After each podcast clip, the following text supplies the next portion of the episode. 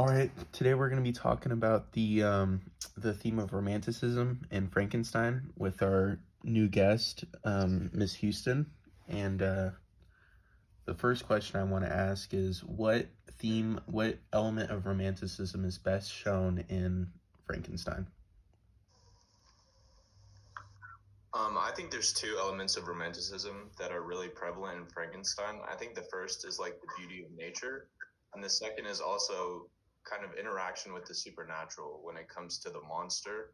And I think that um, Victor shows the most interaction with both of these things, whether he's creating the monster or being in nature trying to make himself feel better. I think those are the two most uh, most common ones in the book. Yeah, I agree with you, Pierre, because I talked about before, nature's a big like healing mechanism for uh, Victor himself and then I also agree with the supernatural because of the fact that the monster he might have like a childlike mind, but at the same time he's kind of born like a creature that is stronger than the most human, like the most humans, and he's technically he looks like a human, but he doesn't at the same time. So I feel like that's always um, being said inside of the, the novel. Well, one of the things that I that I see is this idea of uh, isolation and um, self-imposed isolation really you know the choices that victor makes to uh, first of all um, challenge science um, and do something new that automatically uh, isolates him. And then uh, when he creates his monster uh, and then abandons it um, he again isolates himself, alienates himself from his family, um, alienates himself from his his monster, and then uh, proceeds to um, sort of chase uh, what he what he's missing. So I think that that that idea of isolation is definitely important in the text. Yeah, especially with a lot of the people surrounding him constantly dying or going through extreme tribulations that tear him apart from him. So it's just constantly like an isolating experience. It's just getting harder and harder. Yeah, I 100% see that as well. And that kind of left me with the thought if when uh, Victor isolates the monster, that also isolates the monster itself. And I feel like the monster felt lonely. And a lot of his like malicious actions were due to that broken relation relationship. Mm-hmm. Well, yeah, the, the broken relationship that he had with everybody you know, from the monster, from the uh, the Lacey's, you know, everybody kind of pushing him away. You know, um, he was definitely isolated. Yeah, I yeah, definitely I agree. And I think also part of that isolationism is because Victor created something that was really outside of the bounds of human knowledge.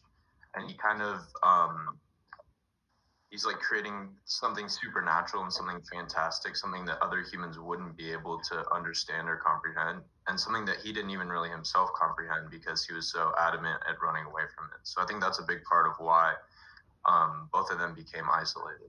Mm-hmm. Yeah, hundred percent, Pierre. And also, it's just I think this theme in that in that sort of category, it also can relate to parenthood or other theme because the fact that we kind of said and elaborated that whoever really mentors you, your parents, become somewhat of an image of them. And I feel like the monster, you know, kind of got the isolation, just kind of that brokenness from his creator. What do you guys think about uh, the element of that sense of adventure that is common in romanticism? Do you feel like um, that is present in the novel? I feel like it is, but not as much as some of the other elements. I feel like the biggest part of adventure is probably at the beginning of the story when um, Victor is trying to create something that has never been created before. He's trying to find the meaning of life, and he's really happy about this and excited to find it. But then once he creates the monster, he really just ends up running away from it instead of trying to do something special. Yeah, I think Walton more exemplifies Robert Walton more exemplifies exploration because he's um, adventure because he's like exploring the North Pole, and I think Frankenstein trying to like going all across Europe trying to find him kind of shows a bit of adventure, but mostly I yeah, I was gonna say that Alex because at the end of the day, Walton was the one searching, and it was kind of like you're looking at Victor in the beginning when you see Walton, and it's kind of like Victor is trying to tell him about his experience in his adventure when he created the monster. So you're kind of seeing someone at the beginning of their voyage and then someone at the end. Mm-hmm. So that's a connection we could also make. Very much so, and I think that that, that sense of adventure is more from uh, the author Mary Shelley, sort of uh, presenting that across the novel uh, overall. You know, with Richard Walton, with all of the traveling uh, that ends up happening throughout the text. Is 7:45. You have 15 minutes to your first grade class. This is a reminder that today is a one, two, three block day. Um, so that allow, um, wait, I lost my train of thought. Um, oh, so all the traveling across uh, Europe and just that sense of travel that I think Mary Shelley wanted to portray on the novel. I think that's really kind of a an overarching broad um, theme throughout. Yeah, and also like I feel like you can see a lot, like we talked about it, that you see a lot of uh, Mary Shelley also directly inside of the novel, and it kind of shows that she was on her own adventure and she was going through her own struggles and she had her own fear, terror, horror, and lack of parenthood, etc. Mm-hmm. Kind of being undervalued, undermined by other people in her life, and a lot of stuff. Yeah, definitely. I definitely agree with you too. I also think that maybe isolationism is sort of part of Mary Shelley's life, and that's why it's a big part of the book. And I think that isolationism also connects really well to the realm of the ancient mariner because he's stuck in the ship alone with his entire crew dead for weeks and weeks. Well, we don't even really know how long, but um, he's stuck there and he can't do anything about it. So that's kind of similar to this situation. Oh, definitely. Realm of the Ancient Mariner, I think, is all about uh, isolation. You know, he had an opportunity, uh, you know, to be in community with his shipmates and, you know, survive this uh, adventure that he was on. And, you know, because of choices that he made, he ends up alone.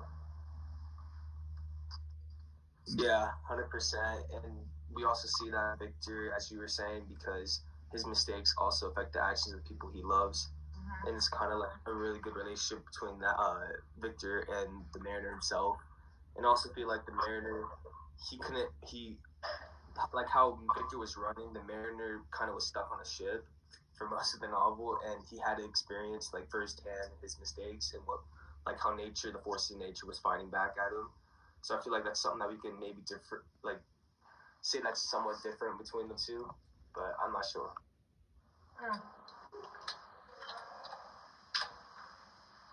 All right. I, th- I think we're done with this episode of the podcast. Uh, thank you, Miss Houston, for joining us. Um, Absolutely. I think we did a good job. All right. See All right.